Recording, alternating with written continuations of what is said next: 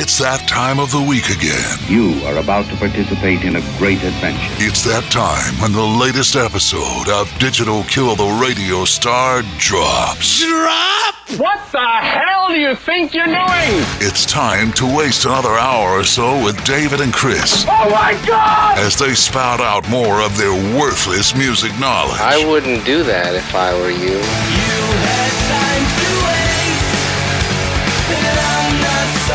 It's time to hear them discuss the music of their youth, It's the gift that keeps on giving the whole year.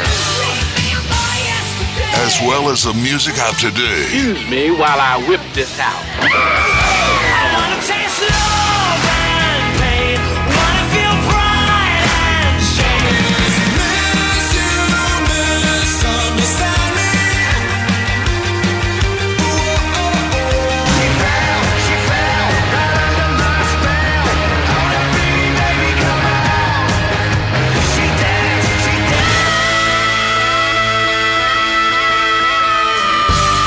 So kick back, relax, and have some fun with David and Chris. Who are those guys? Digital Kill the Radio Star starts Come on! Quit stalling!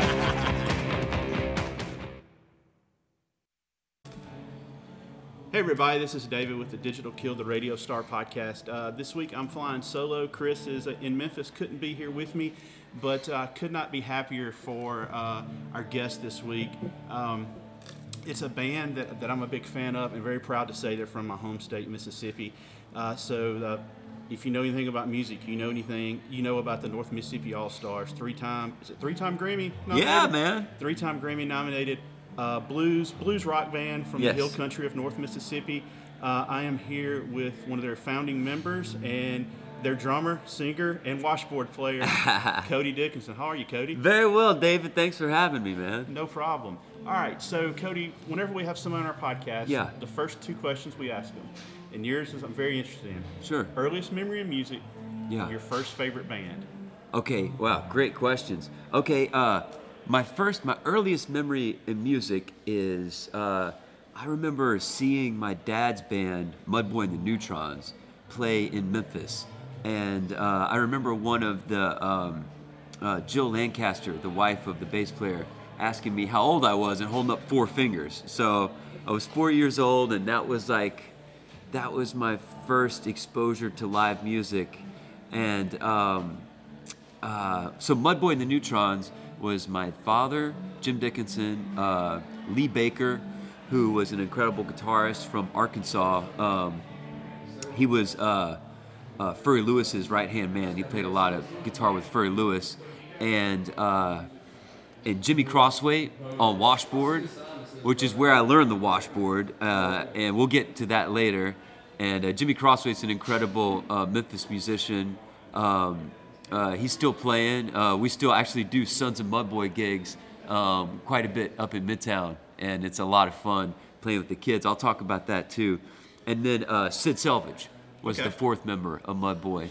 And they were like, Bob Dylan described, described them as that great band that no one could find. They were sort of designed to never tour and to be just super obscure.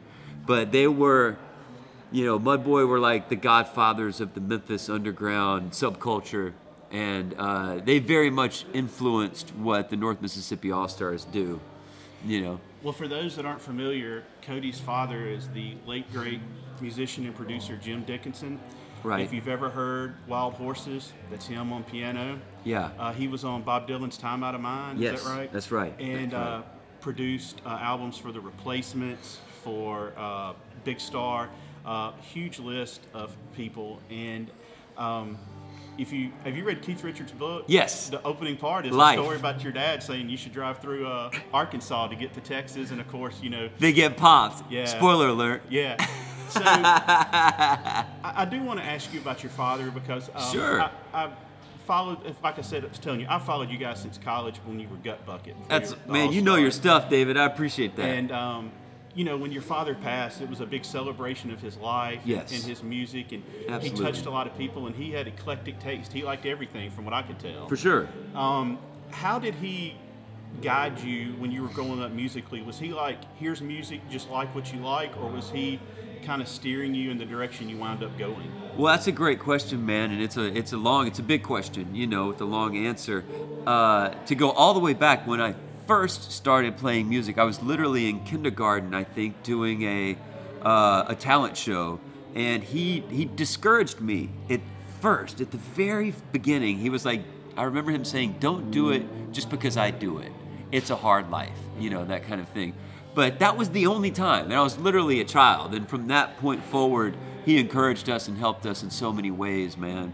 Like still to this day, I um, I look back and I realize things that he had done to uh, to to you know set us on our way and to sort of um, he had a, a, real long view. He had he had the ability to see around the corner, man. He knew what was coming way in the future. He was a he was a a, um, a forward thinker, you know, and he definitely set, you know, blazed the trail for us and, and set us on a great path. Uh, like when we were kids, man, uh, my brother Luther and I had a band with him. The first band we played in was called the Hardly Can Playboys, right? And uh, we would do um, the Heritage Fest in Memphis, uh, the Center for Southern Folklore Festival up there, and uh, that was the first time I ever played in public. Man, I was like, you know, 12 or something like that. But the set list varied, man. It was like you said, he had super eclectic taste. But we would do we would do a rock and roll song, we would do a, a shuffle, we would do a um, you know like a, a, Latin groove, a ballad.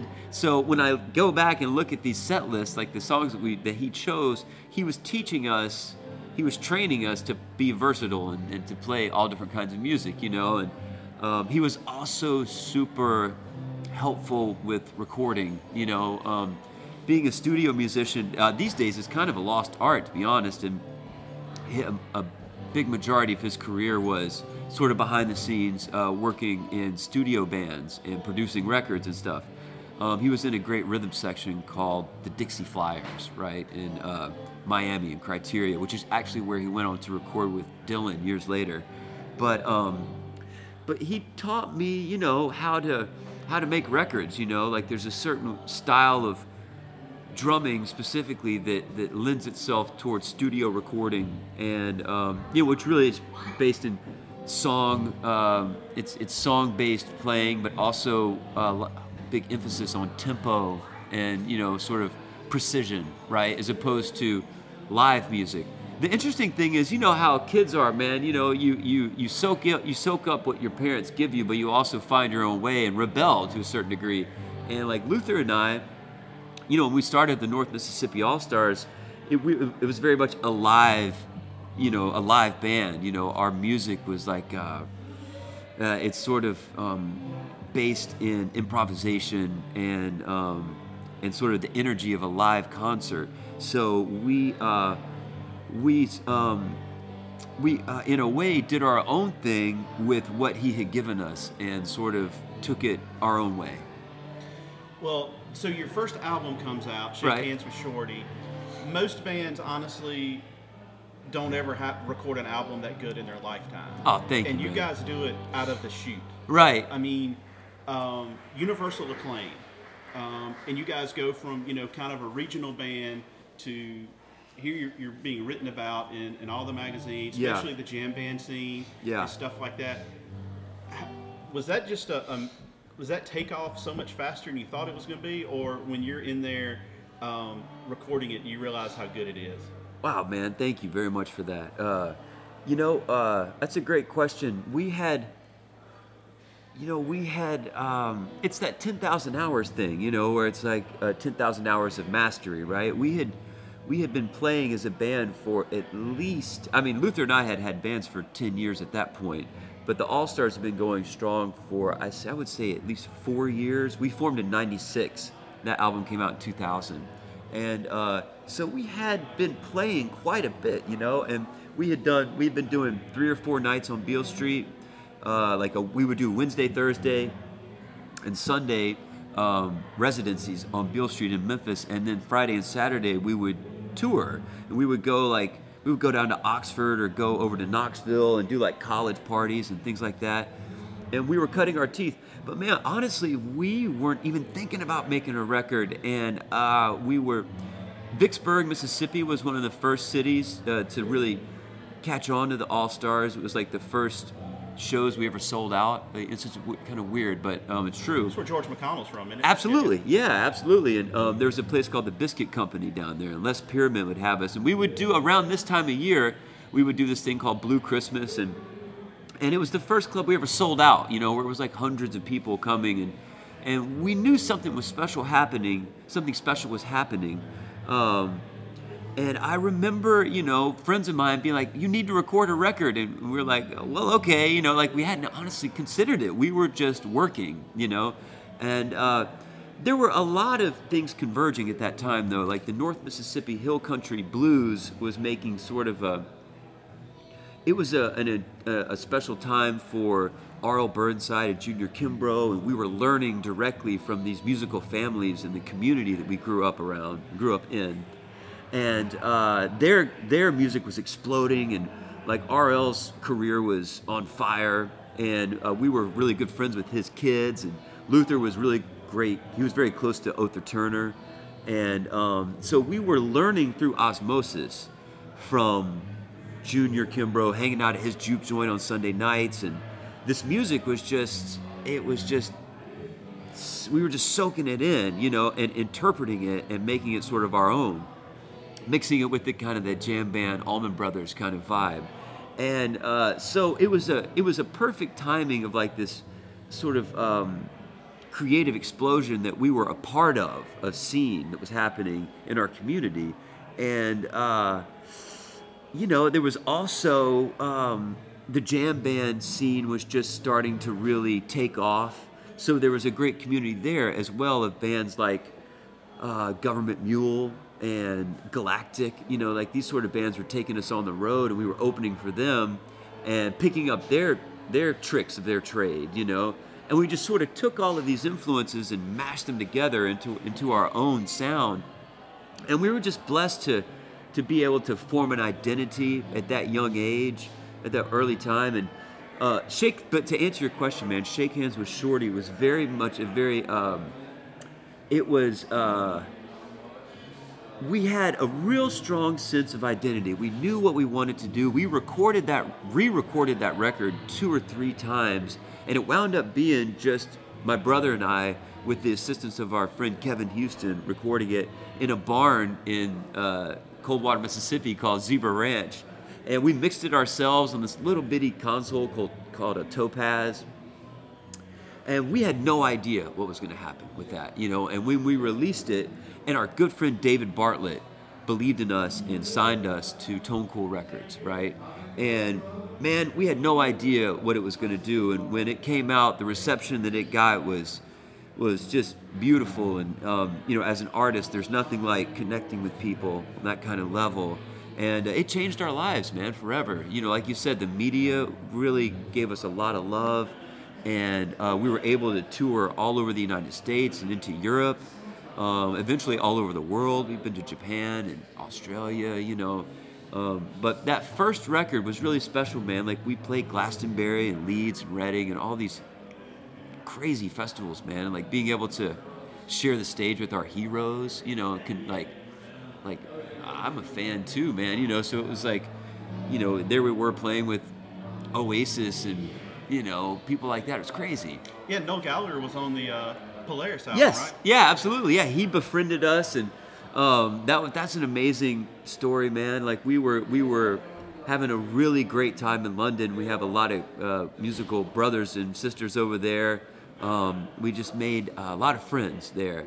And we would go back and play quite a bit. And Oasis just started coming to our shows. First, Noel came to one of our shows. I didn't talk to him then. Then they came back. Uh, oh God, where was it? It was the garage or something like that. And uh, he brought his whole band. Like he brought his brother Liam and uh, all the band members at the time. And uh, we talked and hit it off. And they wound up taking me up to their studio in High Wycombe. I watched them record some of Heathen Chemistry. It was crazy, man. Are you do you still keep in touch with him? or- You know, it's funny. I haven't spoken with him in years, and I would love to reconnect. You know, with someone like that, it's hard.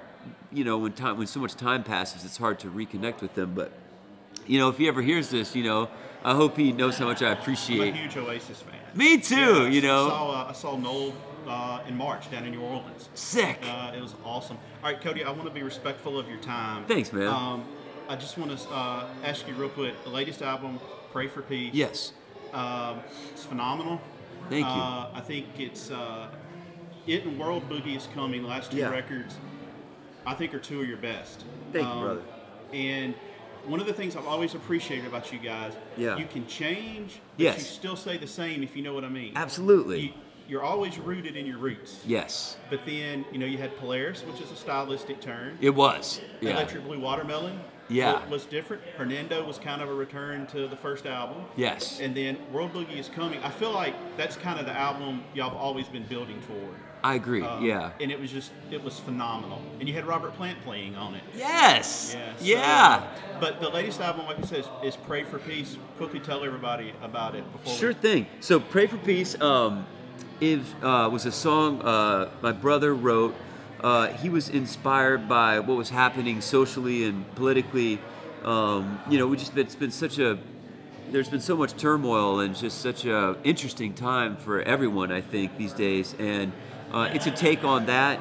And um, he wrote it. Uh, I don't want to speak out of line for him, but uh, the way I understand it, he wrote it for uh, from the point of view of uh, Buddy Guy. He imagined we were on a blues cruise, and he imagined if he were writing a song for Buddy, or if he were Buddy, like what would he, what would he, how would he, what would he sing about? Like what would he say? And um, and uh, "Pray for Peace" is an amazing song. It kind of took on a life of its own. Uh, the Blind Boys of Alabama recorded it for their record, their most recent record, which was incredible, man. To hear their voices sing our music was crazy, man. Um, and we're uh, but we're working on a new record.